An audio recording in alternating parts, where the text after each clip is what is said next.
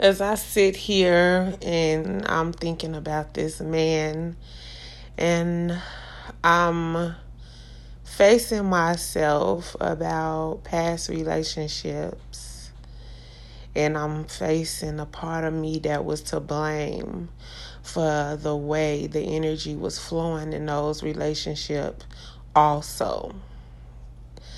I am no longer pointing the finger. I'm looking within and I'm seeing that I am also flowing with the energy within that relationship. And I'm thinking about how I had to force myself to be stronger and more masculine. I had to bring my masculine energy to the forefront to survive in the environment that I grew up in and survive my judgment of people based off what I survived in. Um, I was thinking about the way that I fight my vulnerability.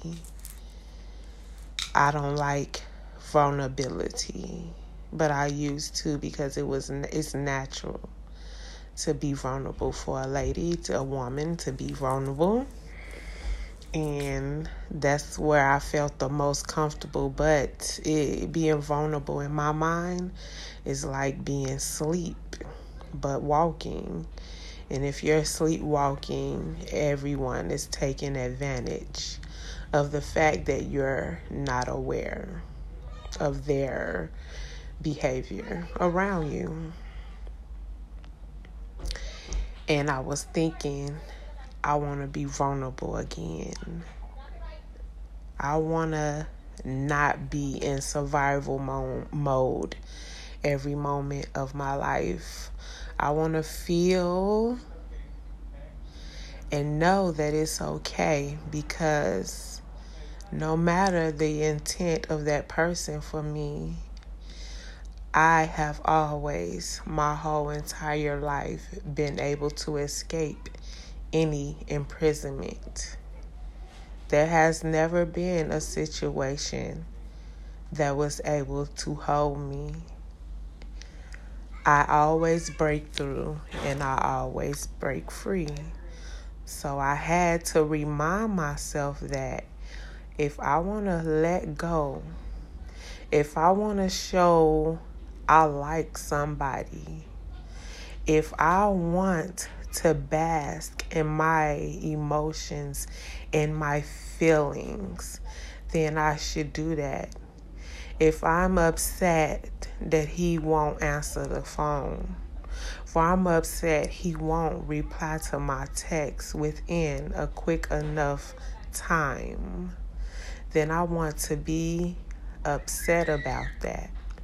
And I want to feel that because I'm liking someone and I'm having feelings for them. And this is okay because what's the worst that can happen that I'm feeling like this? I know at the end I will escape this situation if it's not what I want it to be. Therefore, I have a safety net that's waiting to catch me. So there is no need to fear when I want to walk through this path of vulnerability. I've ensured myself of this. So I've decided I'm going to let go. And in certain situations, I will not deny or fight back the feeling of showing someone, particularly male companion, how I actually feel about them at that moment. I know in general people take advantage of the fact that you like them to a certain degree, but there's also plenty of people, myself particular, that would love to know how a person is feeling about me And it will change my perception of them if they let me know and show me. And I'm not going to take advantage of them if I feel the same way about them.